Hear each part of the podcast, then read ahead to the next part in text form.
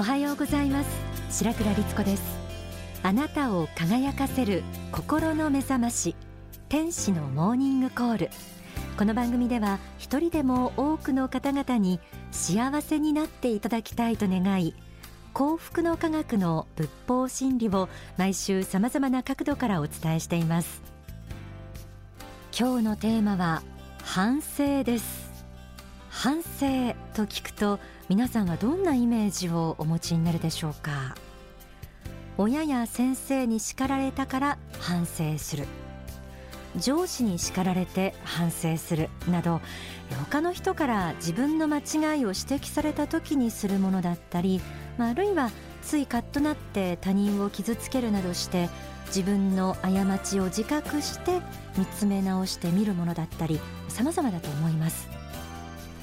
もちろん他人からの指摘あるいは過ちを犯したりしたそんな場面の時に行う反省も大事ですが仏法真理では反省は本来日々の生活の中に習慣として取り入れるべきものでもあると説かれているんです。なぜなら反省とは本当の自分を取り戻すための魔法でもあるからなんです。一体どういうことなんでしょうか？天使のモーニングコール。今日は元気の出る反省の仕方。と題してお送りします。反省っていうと失敗した自分が惨めな自分を思い起こしては自分自身をいじめるような嫌なもの。あるいは自分への罰として捉えている人というのも多いと思います。でも本当の反省は必ずしもそうしたものではありません。書籍反省の手引きには次のようにあります。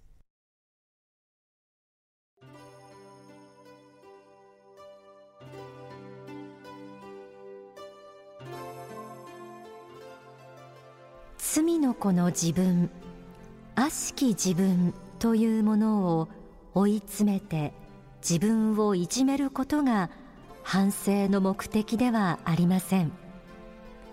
あくまでも本来あるべき仏の子としての光り輝いている自分に照らして矛盾している悪しき自分を一つ一つ否定し去り捨て去り二度とそうした思いを持ったり行いをしたりしないように心がけることなのです。反省の後自分がみすぼらしく惨めに見えるようであってはいけません。赤を落として風呂上がりのようにさっぱりとした自分になれるように努力してみてください。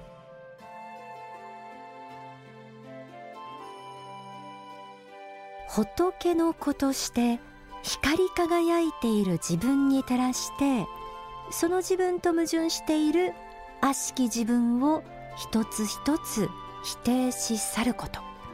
それが反省だとありました。この世で生きているといいものからも悪いものからも影響を受け心は放っておくと塵や埃が溜まってきて本来の輝きを失っていくものです。そうしていつしか間違った自分の方を本当の自分だと錯覚してしまうことさえあります。なぜ反省が大切なのか。それは人間はみんな仏が作られた仏の子であり本当はもっと光り輝いた存在だからなんです。これはお部屋のお掃除と似ているかもしれません。もともと綺麗だったお部屋は放っておくと散らかったりゴミやホコリが溜まったりします。心も同じ。だからまめに心も時々元の光り輝いた綺麗な状態に戻す必要があるんですよね。ではその元の光り輝いた綺麗な状態。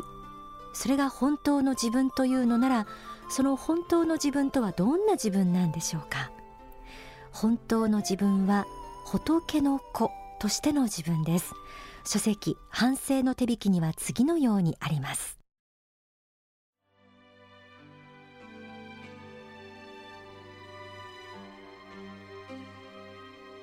反省の方法としては仏の子としての自分の本来の性質とは何かを考えてみることです。仏の子人間の特質はまず愛です。そして慈悲です。思いやりです。親切の心です。勇気です。知恵です。正直さです。勤勉です。心の平静です。祝福の心です。ありがとうの心です。陽気さです。努力です。信仰心です。祈りです。豊かさです。寛容さです。とらわれない心です。良き言葉です。同苦同悲の心です。正義です。向上心です。発展です。健全な男女関係です。健全な家庭です。そして忍耐です。不動心です。意志の強さです。希望です。おおらかさです。こうしたことが仏の子としての人間の特質のはずです。そしてこうした仏の子の特質で光り輝いている自分というものをしっかりと心に描いてそれに反するものを一つ一つ除去してゆくことが反省なのです。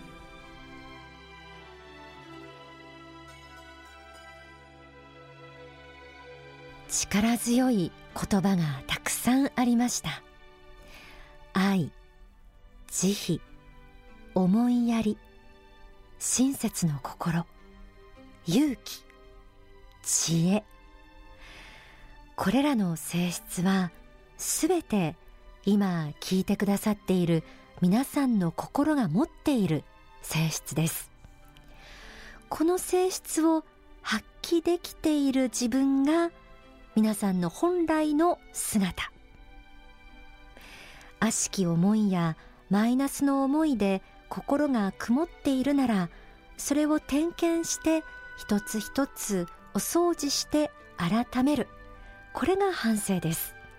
決して誤った自分を責めたり裁いたりいじめたりすることではないんです、えー、では例えば言葉の反省なら分かりやすいので、えー、皆さんと一緒に反省してみたいと思います、えー、皆さんが普段発する言葉は仏の子としての自分にかなった言葉でしょうか？まず書籍新心の探求から朗読します。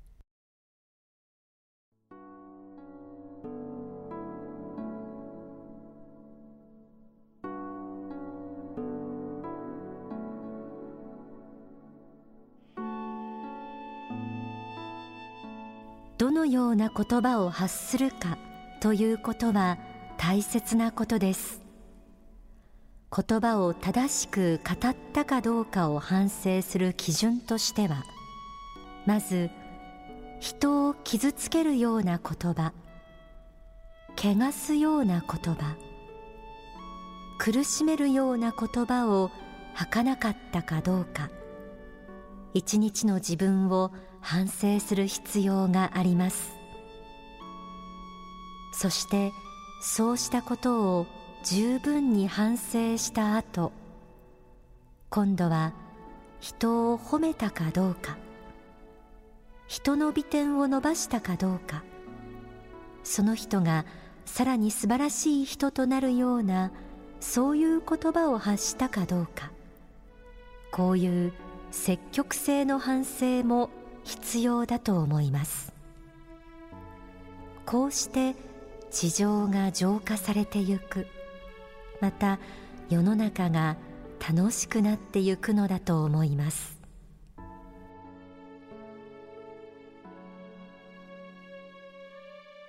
他人に対して傷つけるような言葉汚すような言葉苦しめるような言葉を発していなかったかどうかまた他人を素直に褒めたかどうかその人がさらに素晴らしくなるような言葉をかけたかどうか。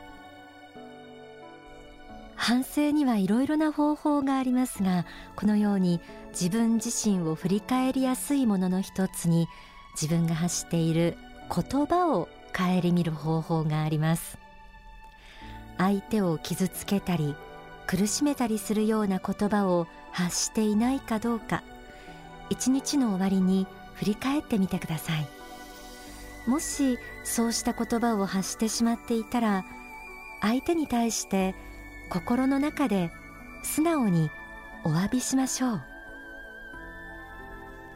さらにはもっと相手を励ますような言葉をかけてみようという誓いを立ててみてください。そう。その心こそが本当のあなた。仏の子としての自分なんです。過ちを顧みて詫びるだけではなく一歩前へ向かうそんな積極性も反省には大事なんです。そしてさらに積極的な反省として次のようなことも説かれています。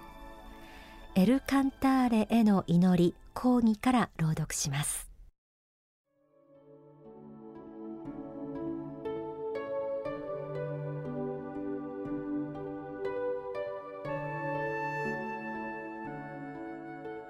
あの世に帰った時には何をしなかったかではなく何をしたかが問われることも多いのです。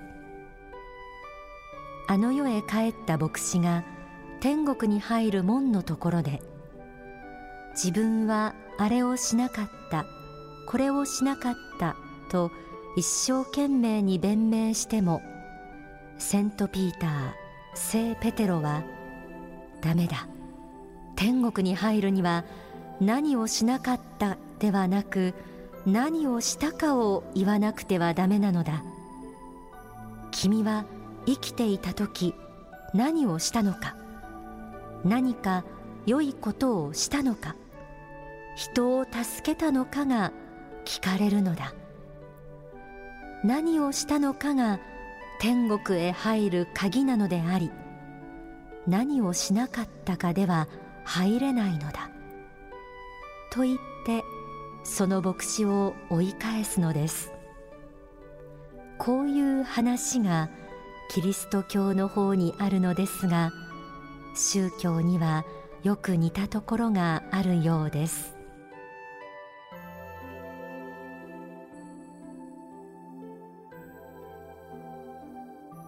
悪いことをしなかったかどうかだけでなく何か良いことをしたかどうかも大切であるということでした。悪いことをしなかったかどうかを考える機会というのはたくさんありますがそれに比べてもっとできることはなかったかもっと工夫できたのではないかそんなふうに考えることはもしかしたら少ないかもしれません。反省するときには間違いがなかったかどうかを振り返るだけではなく良いことをしたかどうかを考える時間を増やしてみましょう。良いことをしたかどうかを考えるのには限界がありませんしまだできることがあると思えたならやる気にもつながっていくんじゃないでしょうか。かがでしょう。積極的な反省というのはこの仏法真理ならではの元気になる反省法でもあるんです。それでは大川隆法総裁の説法をお聞きください。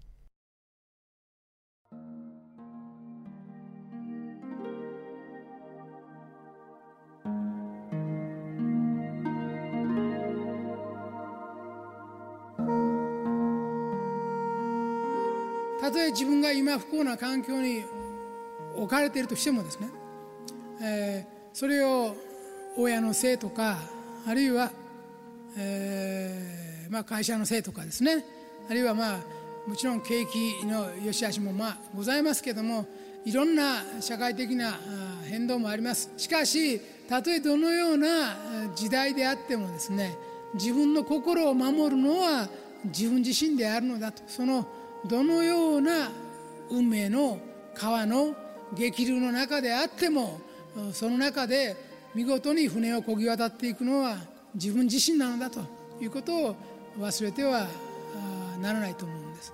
そういう観点から見るとですねこの世で例えば職業上でですね失敗をする。恋愛で失敗をする。あるいは、え、病気をする、うん、あるいは試験なんかで成功しないというふうなことがいろいろあってもですねそれで自分自身が自暴自棄というかやけになってしまう。もう自分が信じられなくなって世間が信じられなくなってやる気がなくなって未来が真っ暗に見えてしまうと。そういう状況になってしまう。そういう人生観を持ってしまうというのは他ならぬ自分自身の責任だということをもう一つこうカシッと持たなければ信じなければ私いけないと思うんですよ。この世はそういうふうに人生学習の学校であるんだからたとえ成功しようと失敗しようとその中からプラスの結果を導いていくということが大事だということですね。成功したならばそれは素直に喜んでよろしいですよ。皆様方努力した結果成功したら素直に喜んでよろしい。素直に喜んでよろしいけれどもそれでうぬぼれるんではなくてその成功の喜びを他の人に分け与えていくことが大事であるし今後そういううぬぼれることによって失敗をしないように謙虚さというものに努力して精進を積み重ねばならなければいけないと思います。また失敗した場合はその失敗の中から次の成功の芽があるんだということを知ってこの失敗が天命として天意として神の心として自分に何を今教えようとしているのかということをその中から学び取る。その教訓を学び取ることが実は大事なんだということですね。こういう姿勢でもって人生を生きている者にとっては人生に敗北などないのだということを言い切ることができるということですね。全てにおいて人生で出会う全ての出来事において自分を磨く材料にする。自分を成長させる種にしていく。こういう気持ちでもって行き渡っていくならば皆さんは成功の道を歩むしかないわけですね。そして強い自分というものを自分自身が作り出していくことができるんだということですね。お聞きいただいた説法は書籍真実への目覚めに収められています。スタッフの一人に今日ご紹介したようなポイントを押さえてこの反省をしてみたらパワーアップしたと実感した人がいます。最初は仏の子と言われてもピンとこなかった彼女が愛とか思いやりとか仏の子の性質と照らし合わせて反省したらどんどん自分ってこんなに輝く性質をいっぱい持ってたんだと発見の連続だったそうなんです。加えて人を言葉で傷つけたことの反省をして次からはこんな柔らかい言葉で接してみようと誓ったら不思議と胸の奥からやる気が湧いてきたと言います。いかがでしょう？反省というのは決して自分をいじめることではなく未来を作る日常の習慣そのように言い換えてもいいかもしれません。ぜひ今日ご紹介したポイントを押さえながらご自分の反省というのを深めてみてほしいなと思います。